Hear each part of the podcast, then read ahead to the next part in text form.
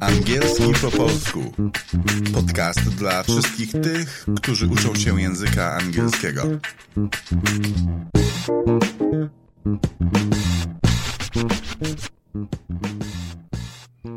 Cześć, witajcie.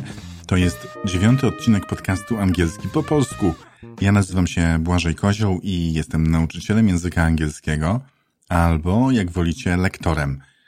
Ale jestem też praktykiem, dlatego że mieszkam i pracuję w Wielkiej Brytanii, gdzie posługuję się angielskim na co dzień w pracy i na ulicy i wszędzie tam, gdzie trzeba się nim posługiwać. No, a do tego jestem jeszcze wykształconym nauczycielem angielskiego, więc e, jakby takie połączenie tych supermocy daje mi możliwość uczenia angielskiego, takiego żywego, prawdziwego, który jest wokół nas tutaj w Anglii, takiego, którego się po prostu używa.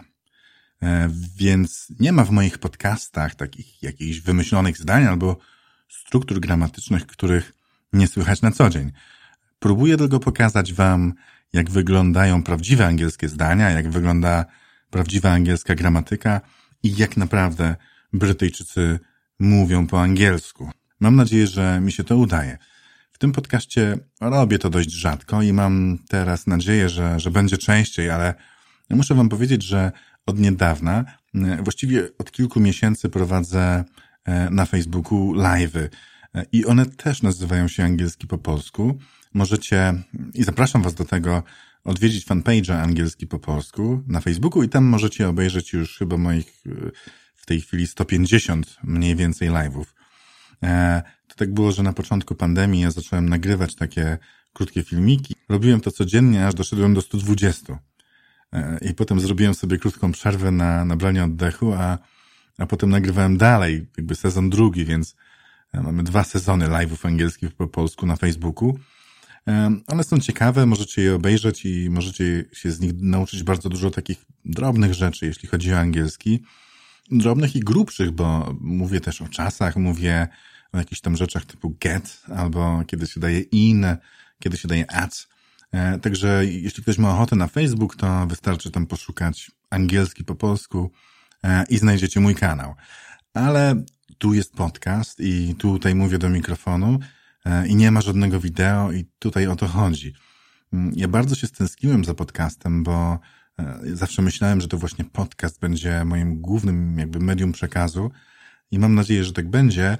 Mm, mam nadzieję, że mm, mam nadzieję, że będę teraz bardziej, jakby częściej właściwie do Was przychodził w tym podcaście, bo przyznam szczerze, że jak go teraz nagrywam ponownie, to, to czuję ogromną przyjemność płynącą z tego i mam nadzieję, że coś ciekawego Wam opowiem tutaj. E, jeszcze tylko, jeszcze tylko powiem, że w tej chwili pracuję jako taki doradca imigracyjny w Wielkiej Brytanii. Przedtem byłem w IT, a teraz pomagam Polakom i nie tylko Polakom, tylko innym nacjom, które e, z Unii Europejskiej pochodzą. Tak, e, a teraz Anglia wyszła z Unii Europejskiej, więc my wszyscy musimy mieć e, pozałatwiane sprawy imigracyjne.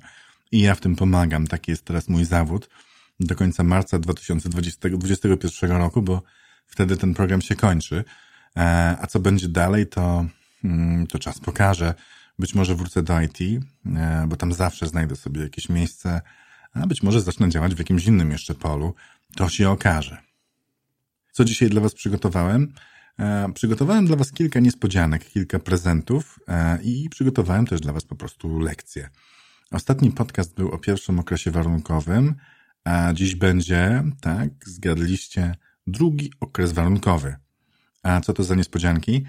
E, przede wszystkim mam dla Was nową wersję tabelki audio. E, co to jest tabelka audio? To taka tabelka czasowników nieregularnych, którą pewnie każdy, kto uczy się angielskiego, zna, ale jest w formie audio, więc jest inna. Mówię tam ja, słówko po polsku, a potem moja koleżanka Suzy mówi trzy słowa po angielsku. E, czyli to wygląda tak, że ja mówię na przykład jeść, a ona mówi eat, ate, eaten. E, czyli nie dość tego, że uczycie się słówek, to jeszcze dodatkowo uczycie się form przeszłych czasowników. Ale musicie do, doczekać do końca podcastu i wtedy dopiero wam powiem, skąd to wziąć, e, skąd to ściągnąć.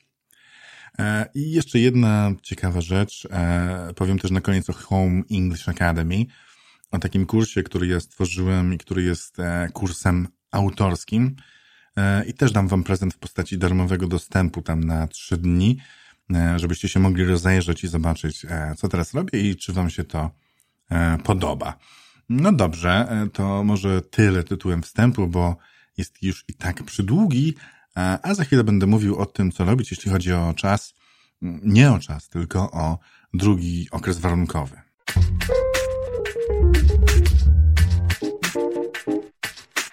A więc drugi okres warunkowy to okres warunkowy, zdania warunkowe, które są takim jakby gdybaniem, jeśli mógłbym to tak nazwać, bo pojawia się w nich słówko would, a would oznacza właśnie takie zrobiłbym, byłbym. Mm, na przykład I would go, poszedłbym. We would see, zobaczylibyśmy. I would do it, zrobiłbym to. E, właśnie za pomocą słówka would to znaczenie takiego gdybania jest przenoszone i jak pamiętacie pewnie z pierwszego okresu warunkowego, składa się każdy okres warunkowy z dwóch zdań tak zwanego zdania warunkowego i wyniku, tak, czyli to są jakby dwa odrębne zdania. E, zdanie ja je tutaj na nasze potrzeby nazywam zdaniem warunkowym i zdaniem wyniku i może niech tak zostanie, więc w pierwszym okresie warunkowym był czas teraźniejszy i mówiliśmy tak. E, if I see you, I will do something. Czyli jak cię zobaczę, to coś tam zrobię. Dam ci na przykład książki. E, czyli był czas teraźniejszy i w drugim zdaniu, w tym zdaniu z wynikiem było słówko will, czyli, e, że coś zrobię, coś się stanie. I will help you if you need me. Pomogę ci, jeśli mnie potrzebujesz.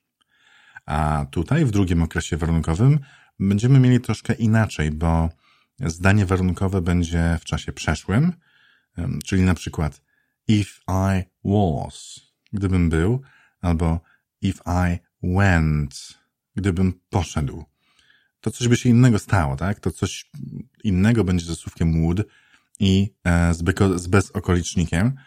E, spróbujmy się przyjrzeć takiemu zdaniu, e, które po polsku będzie brzmiało gdybym miał więcej czasu, to napisałbym książkę. Czyli if I had more time, I would write a book.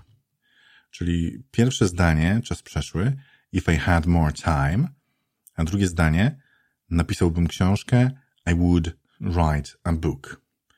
E, więc czas przeszły i would po drugiej stronie. E, to dosyć ładnie się na polski tłumaczy, bo pierwsze zdanie w czasie przeszłym też jest po polsku w czasie przeszłym. Gdybym miał więcej czasu. A druga część zdania I would write a book, czyli napisałbym. I jeszcze jedno słowo na temat budowy tych zdań. Możemy rozpocząć albo od zdania warunkowego, albo od wyniku, więc e, mogę zacząć z drugiej strony. Zobaczcie, albo posłuchajcie. I would write a book if I had more time, czyli napisałbym książkę, gdybym miał więcej czasu. Dobrze, następny przykład. Najpierw powiem po polsku i zrobię krótką przerwę. Zobaczymy, czy e, zobaczę, czy będziecie mogli sobie to przetłumaczyć w głowach, zanim powiem, jak to brzmi. Gdybym wygrał na loterii, przeniósłbym się do Hiszpanii.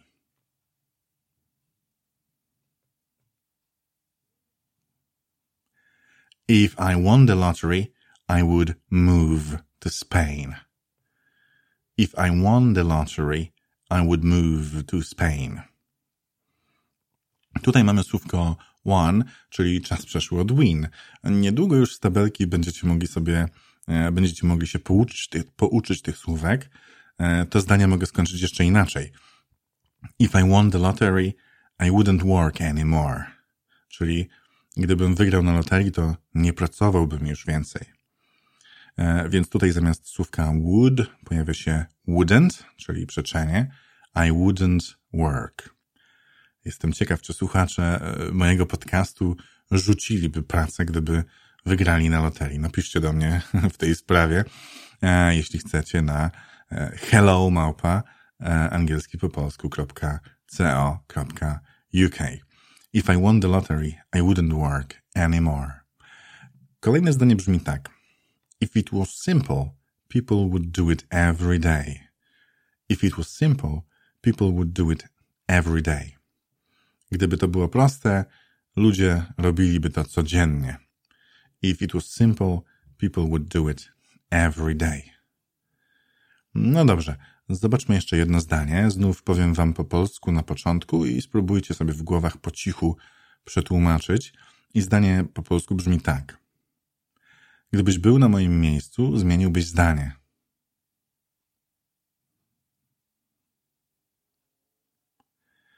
If you were in my shoes, you would change your mind.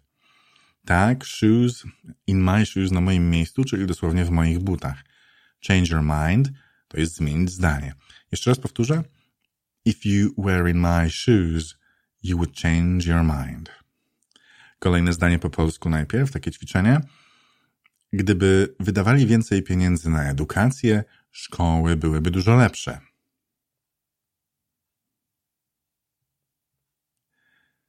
If they spent more money on education, schools would be much better.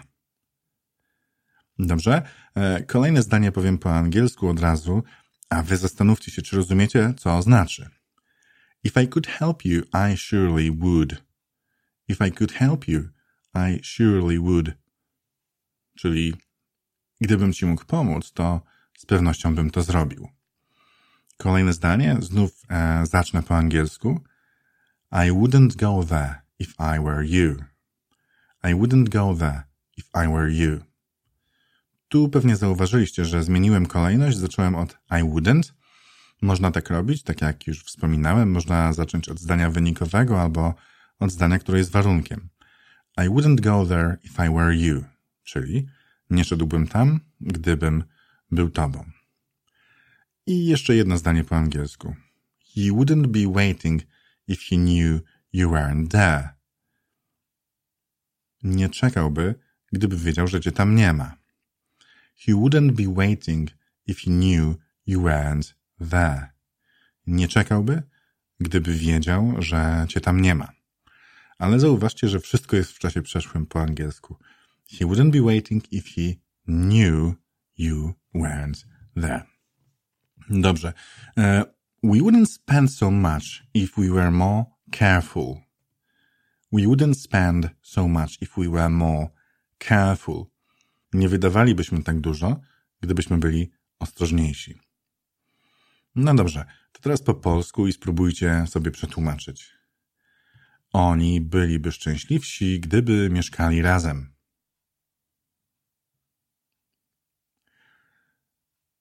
They would be happier if they lived together. They would be happier if they lived together. I jeszcze zdanie po angielsku. I wouldn't ask them for help if I didn't have a good reason. I wouldn't ask them for help if I didn't have a good reason. Nie pytałbym ich o pomoc, lub też nie prosiłbym ich o pomoc, gdybym nie miał dobrego powodu. Nie pytałbym ich o pomoc, gdybym nie miał dobrego powodu. Kolejne zdanie po angielsku. If they started today, they would have a chance to do it on time. If they started today, they would have a chance to do it on time. E, czyli gdyby zaczęli dziś, mieliby szansę zrobić to na czas. No i jeszcze może powiem po polsku, żebyście mogli się spróbować. Gdyby nie spóźniała się do pracy, tak często dalibyśmy jej awans.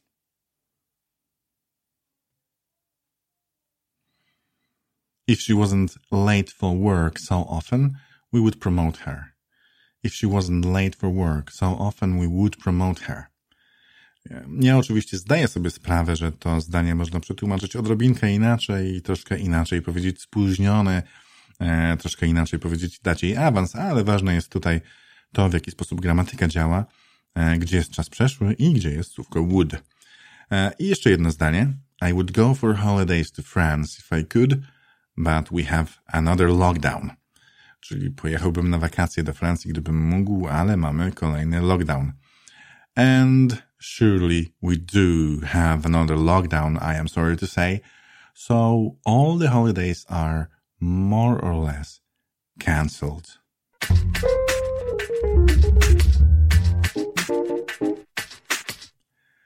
No więc na koniec chciałem Was zaprosić do odwiedzenia strony z notatkami do tego podcastu, e, czyli www.angielski.co.uk ukośnik app009 e, angielski po polsku.co.uk ukośnik app009, a tam między innymi e, transkrypcja tego podcastu, link do pobrania tabelki czasowników nieregularnych audio oraz link do kursu online Home English Academy, o którym wspominałem.